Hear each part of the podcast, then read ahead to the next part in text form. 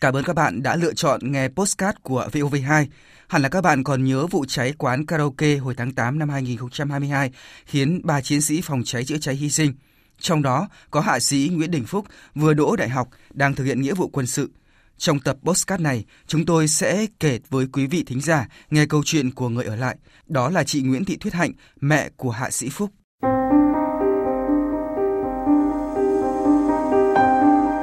Cũng thấy hãnh diện vì bạn ấy trẻ nhưng bạn đã làm được một cái việc rất là anh dũng, rất là tuyệt vời là biết hy sinh bản thân mình để cứu sống người khác. Tôi bây giờ mà bảo là hy sinh vì một ai đó vào cái lúc đó mình cũng chưa chắc là làm được bởi vì ai cũng ham sống sợ chết cũng là một cái niềm an ủi lớn với mẹ là thực sự là mẹ rất là ngưỡng mộ con con đi rằng rất trẻ nhưng mà con lại làm được một cái việc phi thường mà không phải ai cũng làm được. Trong mẹ thì luôn luôn nghĩ con là còn nhỏ còn trẻ. Nhưng thực ra qua cái sự việc mẹ mới thấy con là người đã trưởng thành. Con là một người thực sự rất đàn ông. Con làm được cái việc phi thường mà không phải ai cũng làm được.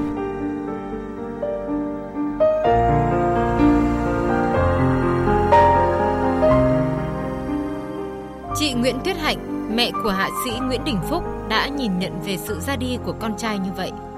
Chị chẳng nghĩ một cậu bé chưa tròn 20 tuổi chỉ ăn học và hơi có chút ích kỷ của tuổi trẻ. Ấy vậy mà trong gian khó, Phúc đã hy sinh để làm tròn nghĩa vụ của người lính phòng cháy chữa cháy. Xuân đầu tiên vắng con trai, ở ngôi nhà tập thể cũ, chị Hạnh vẫn lo đào, quất, tươm tất, ngồi hàn huyên về chuyện năm qua. Với chị, đó là trải nghiệm của nội tâm.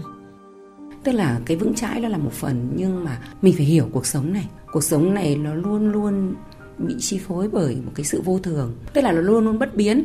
Nên nếu như mình không hiểu được sâu sắc về những cái điều đó thì khi biến cố nó xảy ra với mình, mình sẽ không vững chãi được và mình sẽ bị chìm lắm cái sự ra đi hay cái sự mất mát thì nó đã mất mát rồi mình chìm nắm ở trong đấy thì chỉ có mình làm khổ mình chứ cái đây nó không quay trở lại được cũng giống như là một cái cây hoa nó đã héo rồi thì nó không bao giờ nó tươi lại được khi mà mình hiểu nó thật sự thì mình sẽ không còn bị chìm đắm trong cái sự đau khổ đấy nữa. Và mình luôn luôn sống tốt với hiện tại luôn luôn làm những cái điều tốt luôn luôn mang lại cho mình những cái niềm vui hiện tại trong cuộc sống mà làm sao cuộc sống của mình nó có ý nghĩa hơn. Đấy là cái điều cần cho cuộc sống. Người mất cũng đã mất, con trai chị đã sống một cuộc đời ý nghĩa và chị sẽ viết tiếp những trang đời ý nghĩa đó. Có cái chương trình là phát cơm vào ngày 30, à, mùng 1 và mùng 2 vào buổi sáng cho các bệnh nhân mà họ à, nặng và họ không về được quê, họ ở đây ăn Tết. Sẽ tổ chức nấu ở dưới quán. Chị Hạnh ăn chay thuần đã lâu, chị còn mở một quán ăn chay nhỏ trong khu tập thể đó là công việc chị yêu thích và cũng là nơi để chị nuôi dưỡng công việc sẻ chia với cộng đồng. À, trước đây là hay phát ở viện E. Tết này thì có ờ, những cái bệnh viện mà như là ca Tân Triều, à, bệnh viện Bạch Mai, rồi bệnh viện ờ, huyết học trung ương là ở nơi đó là những bệnh nhân nặng rất là nhiều và họ không về được quê ăn Tết. Ừ. Cho nên họ cũng không có đồ để ăn là khi mà mọi người có những người đến thăm bệnh nhân ở đó thì thấy như vậy thì mới có cái đề nghị với nhóm là lên làm vào những cái ngày đấy ừ. thì nó sẽ mang lại cái ý nghĩa hơn so với mọi người. Thì cũng có um, mua một uh, số cái đồ chơi cho các bạn uh, nhi ừ. bị uh, ca ừ. và tức là một cái muốn mang đến cho các bạn ấy một chút cái niềm vui nho nhỏ khi mà xuân đến. Rồi à, cũng à, phát cho các bạn ý à, một chút cháo. Các bạn ấy thì cũng chỉ ăn được cháo thôi. Thế còn đâu thì người người lớn và người người nhà thì cũng được phát cơm với bất kỳ người mẹ nào mất con là điều đau đớn nhất nhưng khi vượt qua nỗi đau sẽ khiến người mẹ mạnh mẽ hơn Chị bận rộn với công việc bếp núc ở quán ăn chay, mở lớp dạy nấu đồ ăn chay, tham gia các khóa học về Phật Pháp và đi làm từ thiện. Hạnh phúc đó là khi tâm mình an và sẻ chia những điều thiện lành với người xung quanh.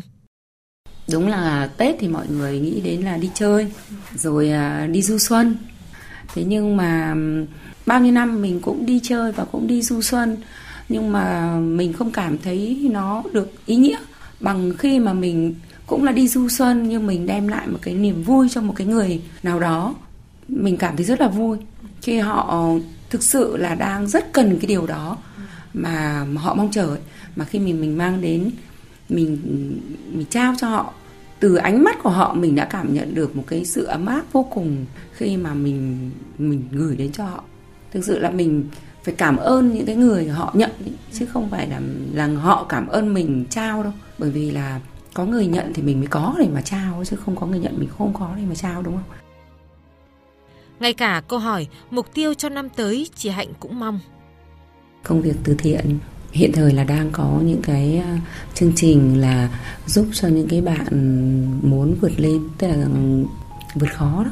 Là các bạn ấy muốn mà học nấu bếp rồi là muốn mở kinh doanh mở quán thì sẽ dạy hướng dẫn cho các bạn ý.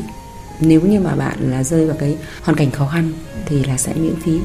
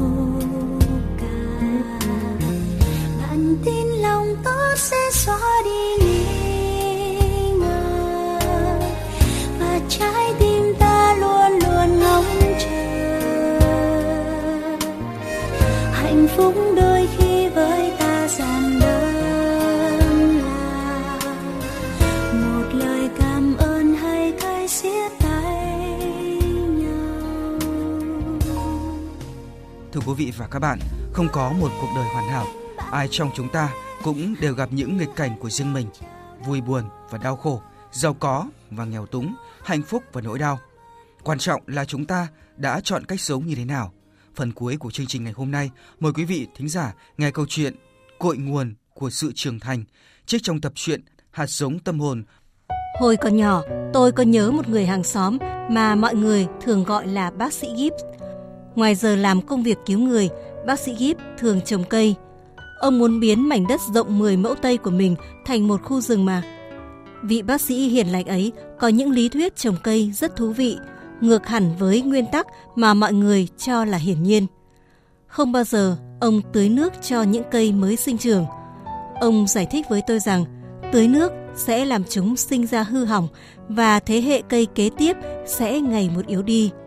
Vì thế cần phải tập trung cho chúng đối mặt với khắc nghiệt. Cây nào không chịu nổi sẽ bị nhổ bỏ ngay từ đầu. Rồi ông hướng dẫn cho tôi cách tưới nước cho những rễ cây mọc trên cạn để khi khô hạn thì chúng sẽ tự bén rễ sâu mà tìm nguồn nước. Thảo nào chẳng bao giờ tôi thấy ông tưới cây cả. Bác sĩ Gibbs từ giã cõi đời 2 năm sau khi tôi xa gia đình. Giờ đây, về nhìn lại những hàng cây nhà ông, tôi lại như mường tượng ra dáng ông đang trồng cây 25 năm về trước. Những thân cây ngày ấy nay đã lớn mạnh và tràn trề sức sống. Như những thanh niên cường tráng, mỗi sáng chúng thức dậy, tự hào, ưỡn ngực và sẵn sàng đón nhận những gian nan, thử thách. Vài năm sau, tôi cũng tự trồng lấy hai cây xanh. Mùa hè cháy nắng, tôi tưới nước. Mùa đông giá rét, tôi bơm thuốc và cầu nguyện cho chúng. Chúng cao gần 9 mét sau 2 năm nhưng lại là những thân cây luôn dựa dẫm vào bàn tay người chăm bẵm. Chỉ cần một ngọn gió lạnh lướt qua, chúng đã run rẩy và đánh cành lập cập, trông chẳng khác gì những kẻ yếu đuối. Chẳng bù với rừng cây nhà bác sĩ Gip, xem ra nghịch cảnh và thiếu thốn dường như lại hữu ích cho chúng hơn sự đầy đủ.